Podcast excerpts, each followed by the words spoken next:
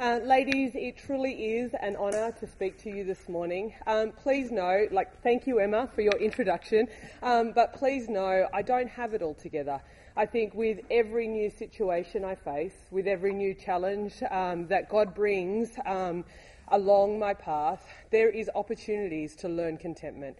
There is opportunities to come before God humbly, uh, learn from His Word, learn from other women, um, and grow in contentment. So um, there have been some things that I have been taught, um, but ultimately, ladies, we're not here to learn from me today. We're here to learn from God's Word. The verses that I'm about to read came alive for me in 2012. Um, Emma and I were studying our first uh, course in biblical counselling, and for our final assignment, which was hard, um, we had to we had to learn from Paul's life. We had to read a chapter in Acts as well as read the whole book of Philippians more than once, um, and look at Paul's life and look at the circumstances he faced, and looked, and we had to look at those circumstances and work out do, did those circumstances produce good fruit? Did those circumstances produce bad fruit? And as we analysed Paul's life, as we studied Paul's life, one of the things that blew me away was despite, not even despite, in the midst of Paul's circumstances, he was able to say that he had learned contentment. And it was a real eye opening moment that wow, I don't face half of these circumstances, and contentment can be a challenge. So, today, ladies, my prayer is that we will be encouraged by God's word, that we will be reminded of who God is, and that we will grow in contentment. So, let me pray. Heavenly Father, I do thank you for the privilege it is today to be able to open your word without fear of persecution. Lord, that we can open your word trusting that you will speak in and through it. Lord, today, may we grow in contentment. Uh, Lord, because it is you in whom we trust. Lord, use me. May they not be my words, but may they be your words. And may all of us walk away knowing you more. In Jesus' name, amen. So, ladies, the passage that I would like to look at today is Philippians um, chapter 4, verses 8 to 13. So, if you do have your Bible, please turn with me and I'll read it. Finally, brothers, whatever is true, whatever is honourable, whatever is just, whatever is pure, whatever is lovely, whatever is commendable, if there is any excellence, if there is anything worthy of praise, think about these things. What you have learned and received and heard and seen in me, practice these things, and the God of peace will be with you. I rejoiced in the Lord greatly that now at length you have revived your concern for me. You were indeed concerned for me, but you had no opportunity. Not that I am speaking of being in need, for I have learned in whatever situation I am to be content. I know how to be brought low, and I know how to abound. In any and every circumstances, I have learned the secret of facing plenty and hunger, abundance and need. I can do all things through him who strengthens me. So, I did some research. I thought I'd find out what Dr. Google has to say about contentment.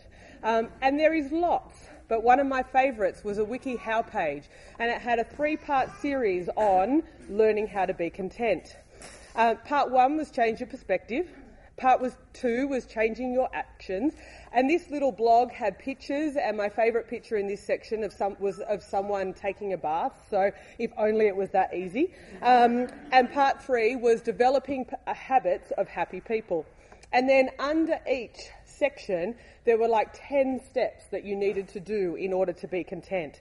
Uh, some of the, their suggestions was live in the present, appreciate the little things, take time to reflect, simplify your life, pursue your passion, stop insisting on having the best, love yourself, hang out with people who are content with their lives, uh, just to name a few. Ladies, if only contentment was this easy. I love a good list. I love things that I can tick off, that I can cross out. I just feel such a sense of satisfaction. If only contentment was this easy. But we know it's not, ladies. We know it's not just a sequence of steps that we can tick off and then we've mastered it. It goes far deeper than that. And so that's why today I do want to look at the secret of contentment. What does the Bible have to say about contentment? How can we, like Paul, say in every situation that we have learned to be content? I do have three points today. Uh, point number one uh, the contentment that we see in Paul's life. Point two challenges to contentment. And three, the secret of contentment and how we cultivate it. So, the contentment that we see in Paul's life. In the passage that I read earlier today, Paul says, What you have learned and received and heard and seen in me, practice these things, and the God of peace will be with you. So, what can we learn from Paul's life? Paul faces so many circumstances that I honestly hope I never have to. But I think it's important to outline some of the situations that he does face because it makes his response of contentment even more amazing. Paul is the writer of the book of Philippians, and as you know, prior to becoming a Christian, he was a persecutor of Christians. Uh, Acts chapter 8, 1 to 4, describes Paul's life prior to becoming a Christian in this way. And Saul approved of Stephen's persecution, and so Saul becomes Paul after his conversion.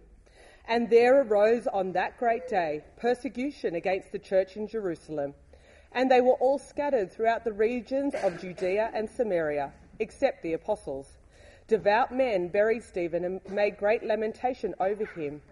But Saul was ravaging the church and entering house after house. He dragged off men and women and committed them to prison. At a time when Paul was still breathing murderous threats against the disciples, and seeking permission from the high priest that if he found anyone who was a Christian, he could bring them into Jerusalem bound. God broke into this man's life and brought him from death to life through an encounter with Jesus Christ on the road to Damascus. However, it was not an easy start to the Christian life for Paul. Upon his uh, conversion, Paul says to Ananias, Go, for Paul is a chosen instrument of mine to carry my name before the Gentiles and kings and the children of Israel. For I will show him how much he must suffer for the sake of my name. And Paul does suffer for the sake of the name of Jesus. He faces persecution for his faith. faith. Ladies, every now and then we do hear of Christians who are being persecuted for their faith, who are being martyred for their faith. But I think for us here in Sydney, Australia, it is so far from our experience. And yet, when we do hear those stories, it's gut wrenching. Yet, for Paul, upon his conversion, he is bold about his newfound faith. He goes and preaches Jesus in the, the synagogues. And almost immediately after his conversion, he faces persecution. The Jews plot to kill Paul. Uh, in the chapters following the recount of Paul's conversion, we read of Paul and Barnabas being stoned, attempts being made by both um, the Jews and the Gentiles to stone and mistreat them. And again, at one stage in Antioch, the Jews stone Paul and drag him into the city, supposing he was dead. Not only that, but Paul also experiences relational difficulties. I do think this is something that all of us have faced and all of us can identify with. When Paul first becomes a Christian, he attempts to join the disciples in Jerusalem, and yet, instead of them being excited by the fact he's become a Christian, they're afraid of him and they don't really believe he has actually become one. Imagine that. You've become a Christian, you're fearing for your life, you go to brothers and sisters in Christ who you think will help you, and yet they're afraid. They're scared. Much of Paul's ministry is spent ministering alongside Barnabas, and yet Paul and Barnabas separate after a sharp disagreement. In Galatians, we read about Paul ha- the, having to confront the Apostle Peter because of the hypocrisy um, and the fact that he's leading others astray by what he's saying. Paul also has a sick, sick friend, Epaphroditus.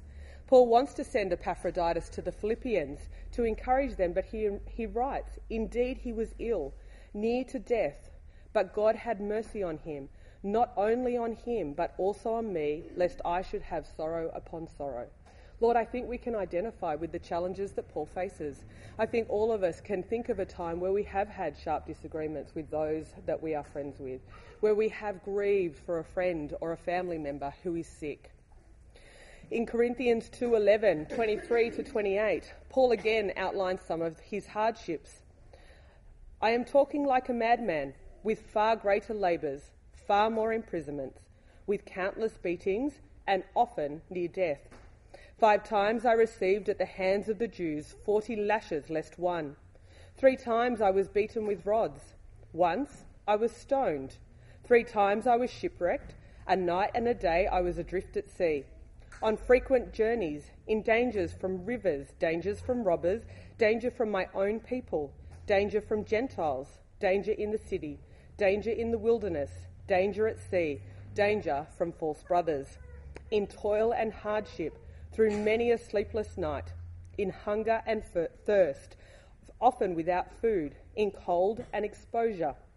And, apart from other things, there is the daily pressure on my life, uh, sorry, on me of my anxiety for all the churches.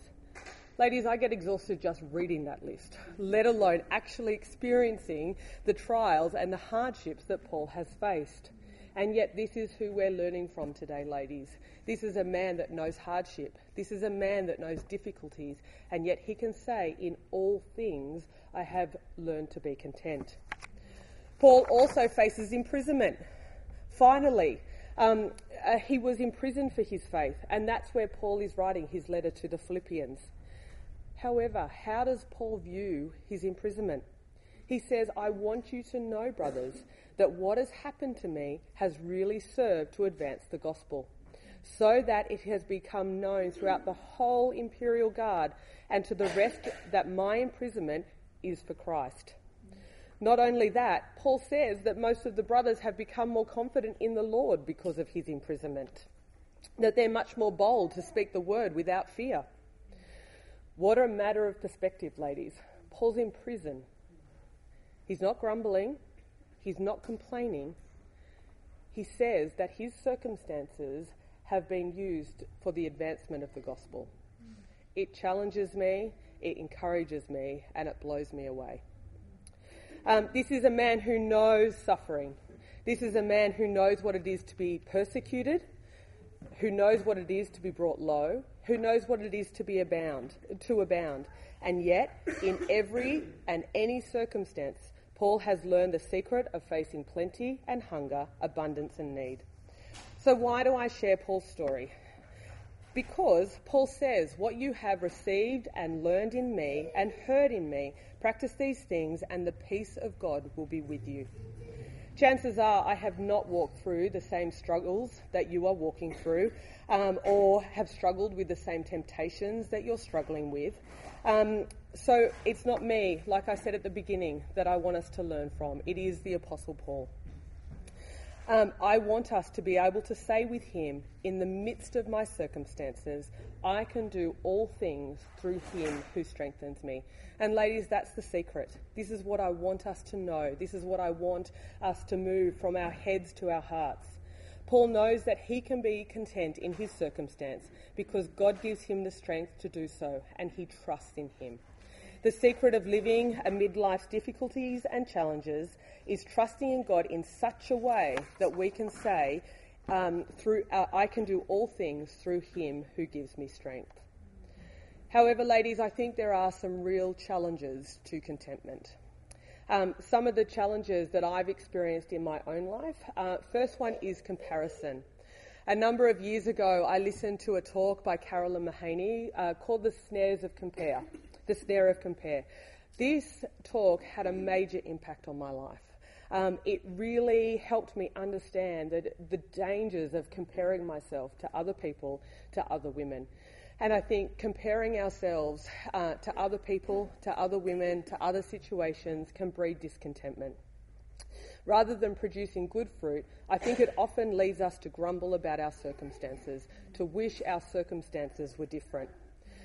It can lead to pride, but I think for most of us it doesn't. It leads to discontentment and wanting something different. Um, when I was young, it would be the simple things that I would compare my life to. Why can't my parents drive a car like theirs? Why can't I live in a house like theirs? Um, however, as I got older, the comparing didn't stop.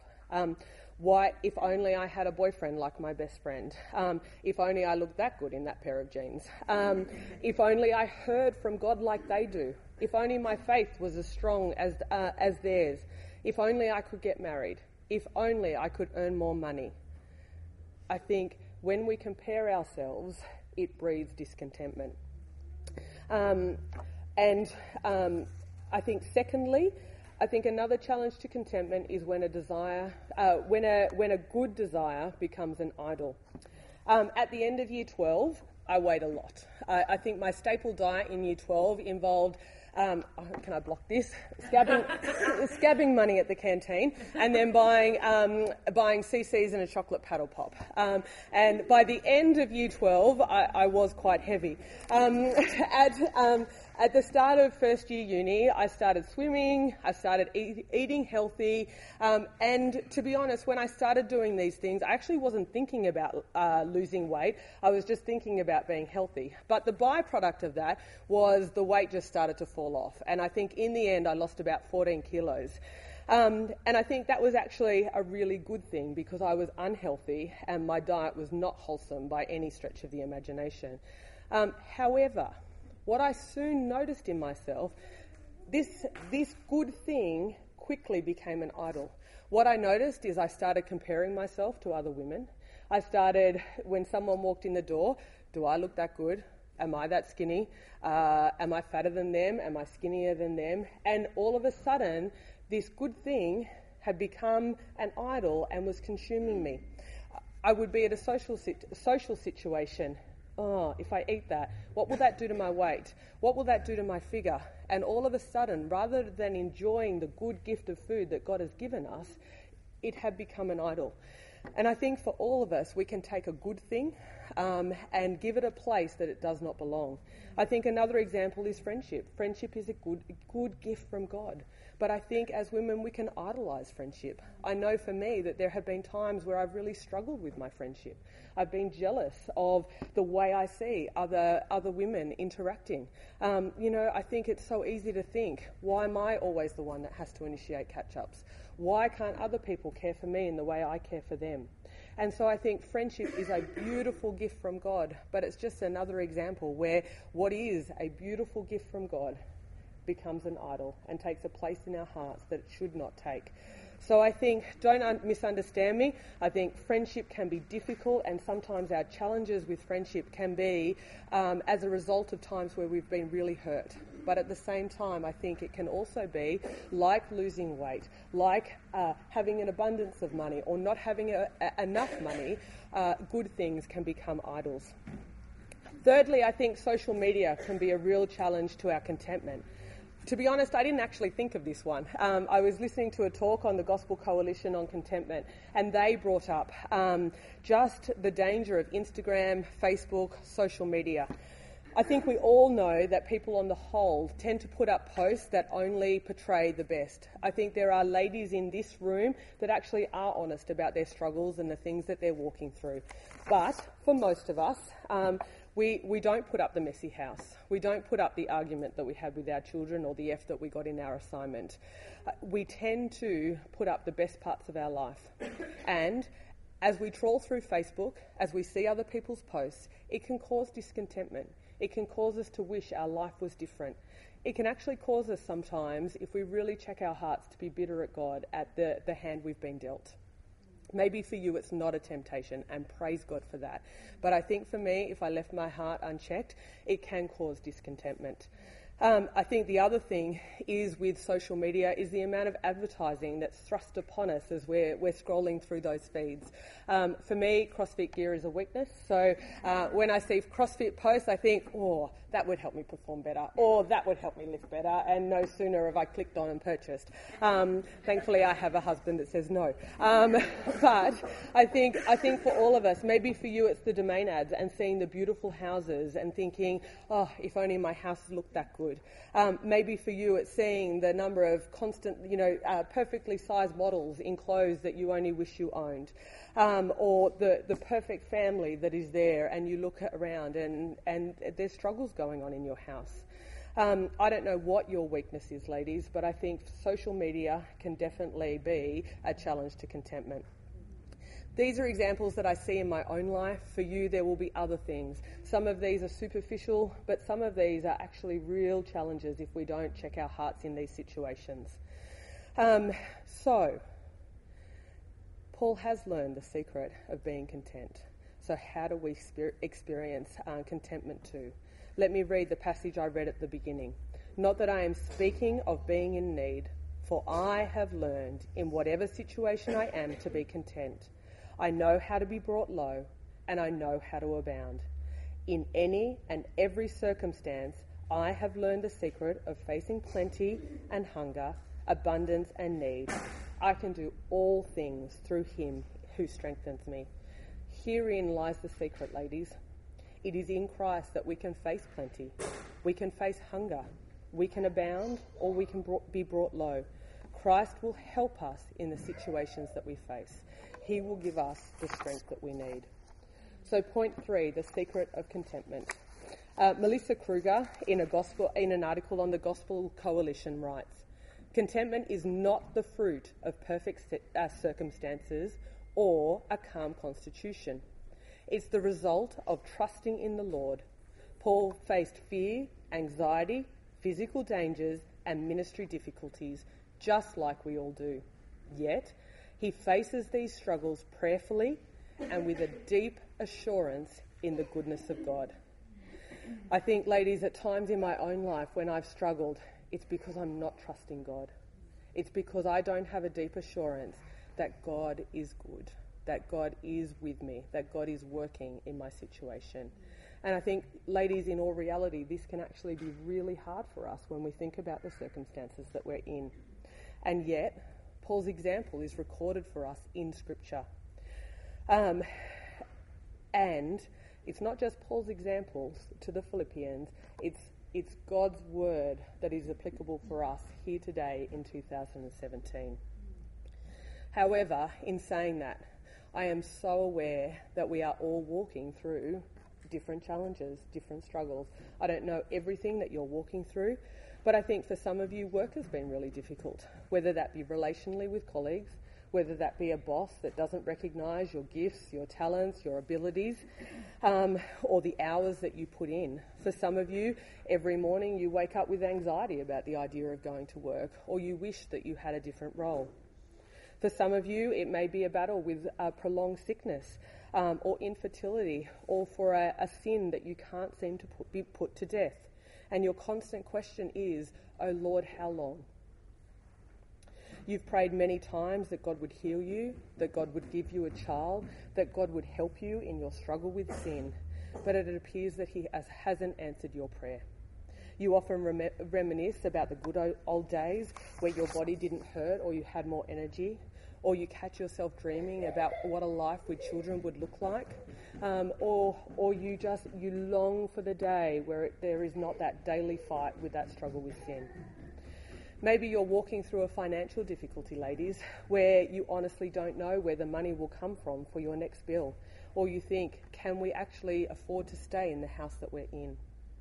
For others, you are single, and this causes great anxiety. Um, you wonder sometimes, has the Lord forgotten you? Um, or secondly, there seems to be no possibility in sight. For others of you, singleness is not the challenge, but having all your friends getting married, there is the challenge of loneliness. For others, you may have a friend who's betrayed or gossiped about you, or a husband who's not leading you. Um, for others, you're in a really busy season and it seems like you're always catching your tail. Um, for some of you, you struggle with your looks and it, it's a real cause of discontentment and anguish. Um, or for some of you, it's just the lack of sleep because your children don't sleep. Or possibly, I've not even come close to the trials that you're facing for the struggles that you're enduring. Um, and so, when I mention the word contentment, for many of you, there will be a different thing that pops into your head. Ladies, these examples are hard. They will have brought many of us to tears please know contentment is not devoid of emotion. We can be content even in the midst of the emotion that we are experiencing with the different circumstances that we're facing. And so I'm not going to make light of anyone's situation. I'm not going to say just think positive thoughts. Um, but I do want us to be equipped, ladies.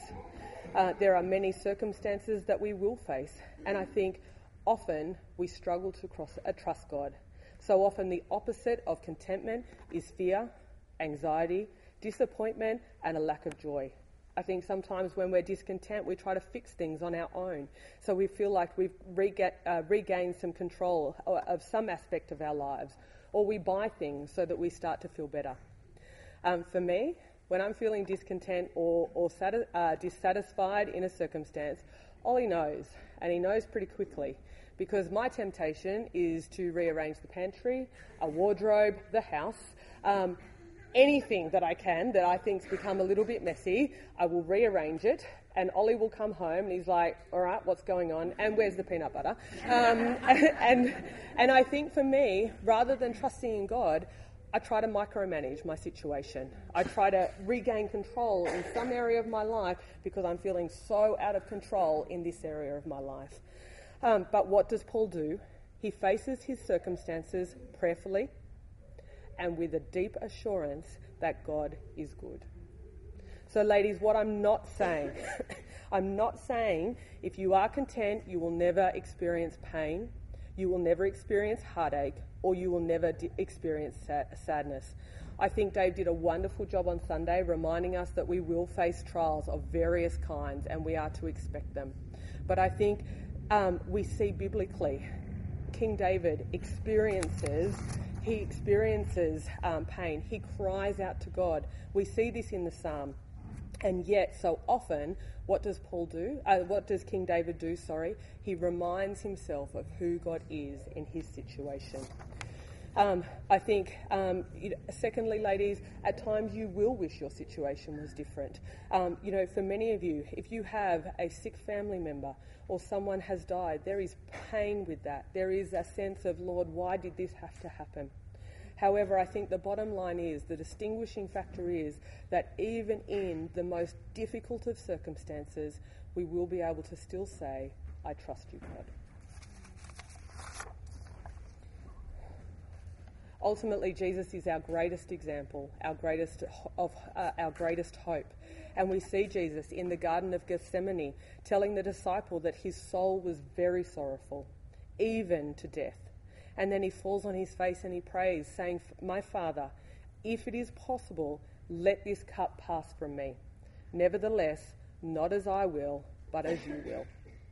Despite the enormity of the situation Jesus is facing, he ultimately submits to the Father's will. But what does he say again? My Father, if it is possible, let this cup pass from me. Nevertheless, not as I will, but as you will. Contentment is not achieved or arrived at when our life circumstances are under control. But we, like Paul, can be content in the midst of our circumstances. Paul says earlier in the book of Philippians, But whatever gain I had counted, I counted as loss for the sake of Christ. Indeed, I count everything as loss because of the surpassing worth of knowing Christ Jesus my Lord. For his sake I have suffered the loss of all things and count them rubbish in order that I may gain Christ. Paul learned the secret by trusting in God.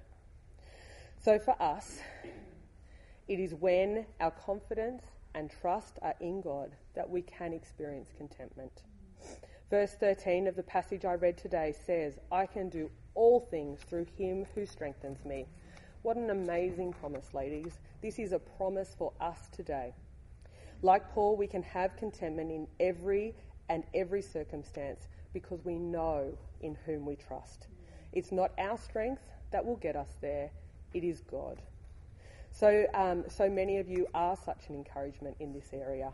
The way you trust God, the way you seek to make the most of the season you're in, whether that be at work, whether that be at home with the kids, whether that be in singleness, uh, whether that be um, with sickness. Um, and many of you are such an encouragement by the way you trust Christ.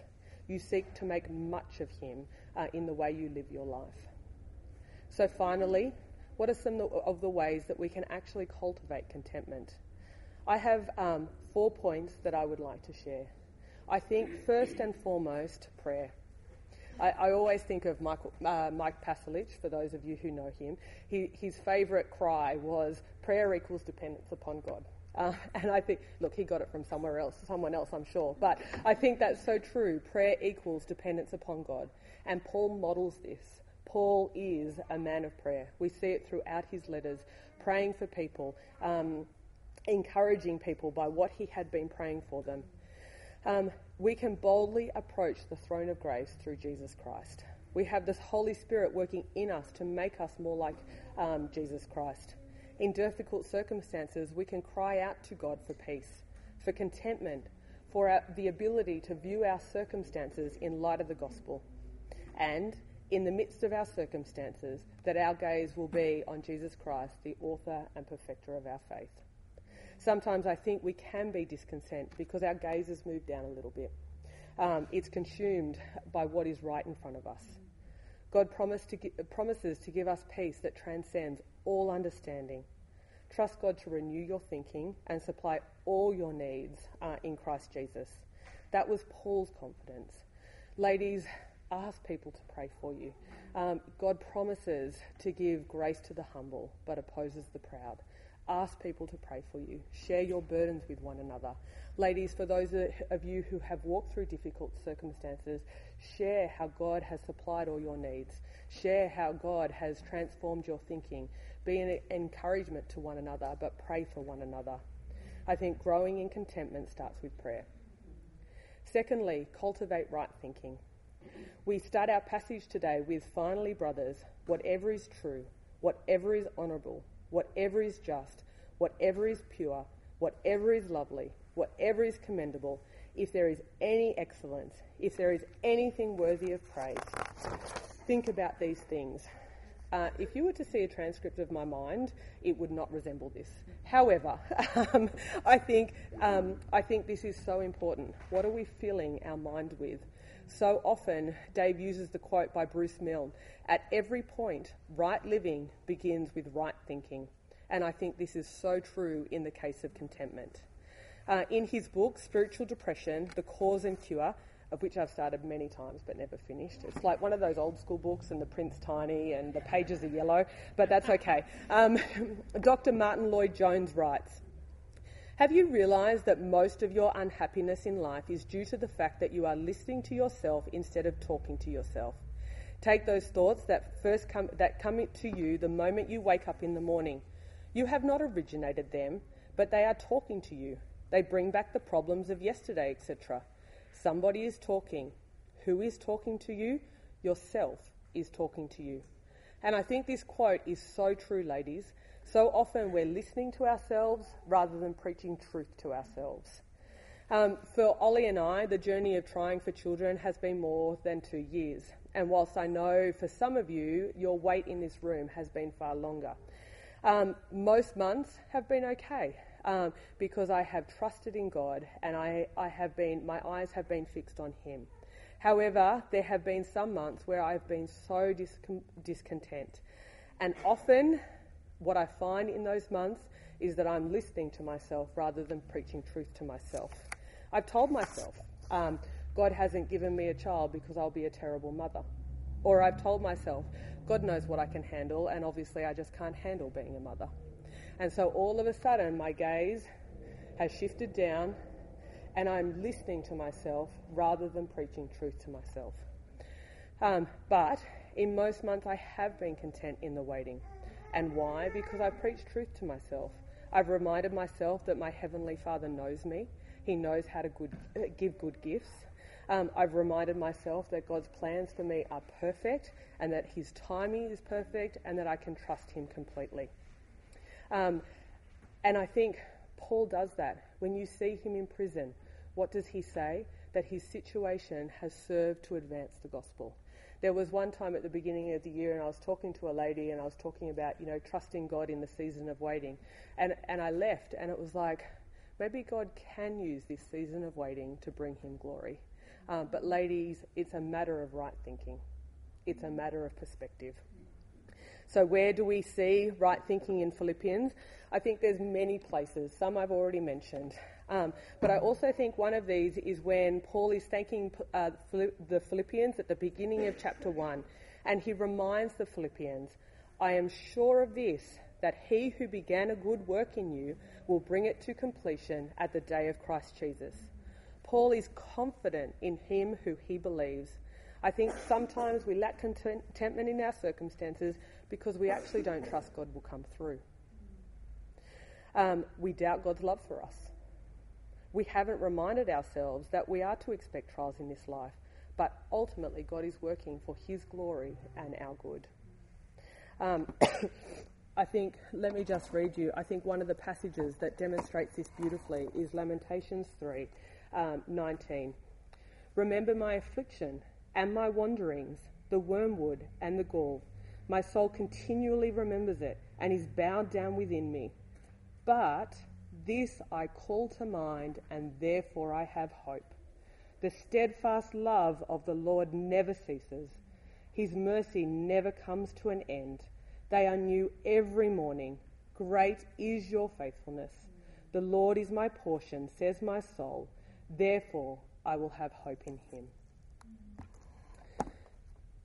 Regardless of how difficult our circumstances is, regardless of how, you know, potentially bored we are with the monotony of life or how restless we are, we need to remind ourselves that God is sovereign in our circumstances, that He loves us, that He has not forsaken us, and that He will bring the good work that He has started to completion.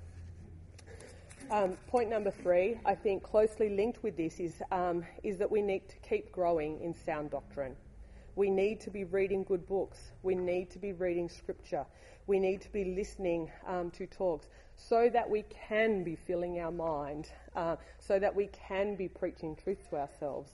Uh, the book that we've been reading, Adorned, uh, by Lancy D. Moss, I think it's Wolgemuth, but I'm never quite sure, um, in her chapter on doctrine says, even those of us who are, uh, who are long-time Christians can be misled by false or skewed beliefs we picked up somewhere.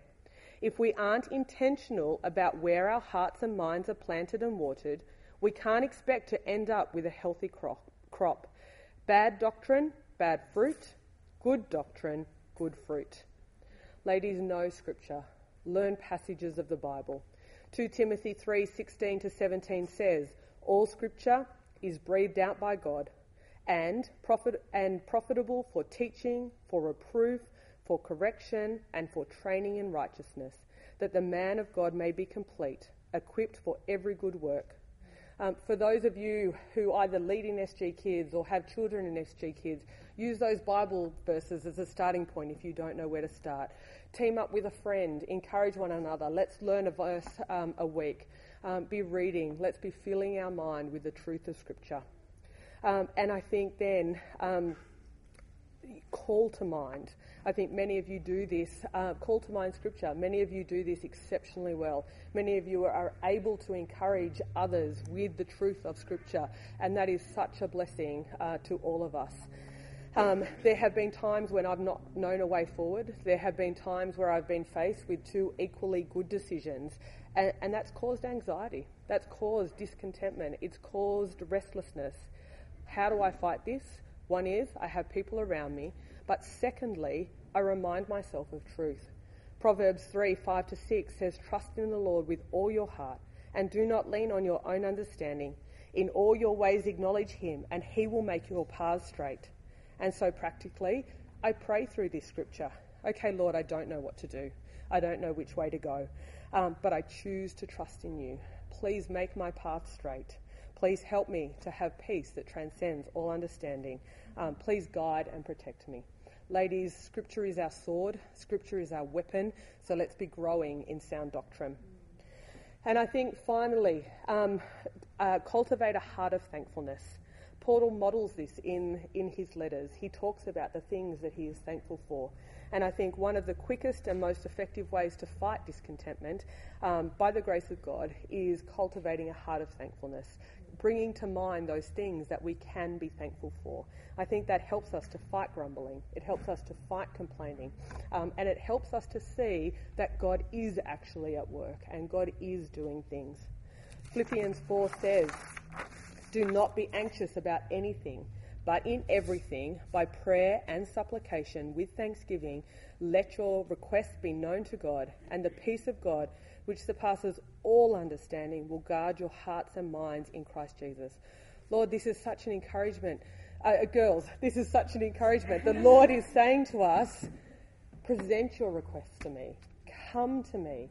I am your heavenly Father who wants to hear from you, but at the same time, do it with thankfulness. Um, and if you don't know where to start, start small. Thank God for the world that we live in, the weather, the beautiful creation. Um, you know, thank God for your family, for, for the food that you can afford, for the clothes that you can wear. And then you can thank God for the fact that we have been brought from death to life, that we have a hope uh, that will never perish, spoil, or fade. Um, we have the, we can thank God um, for so many things. So do cultivate a heart of thankfulness. Um, and I think as we do that, um, we are less likely to grumble or complain. We are more likely to trust God, to be able to thank God. And I think the fruit of that is contentment uh, in the circumstances that we face. So, lady, Paul does teach us the secret of contentment. It is that we can do all things, we can face all things, we can endure all things through him who strengthens us. When we are faced with difficult circumstances, let us hold on to this hope. May we prayerfully endure uh, whatever circumstances we face. May we be praying for each other. May we be encouraging each other. May we be reminding each other of truth um, so that we can ultimately rest in our Saviour. We can rest in the author and perfecter of our faith, knowing that God is good that He loves us and that He is working out all things for His glory and our good. May we trust Him. Let me pray.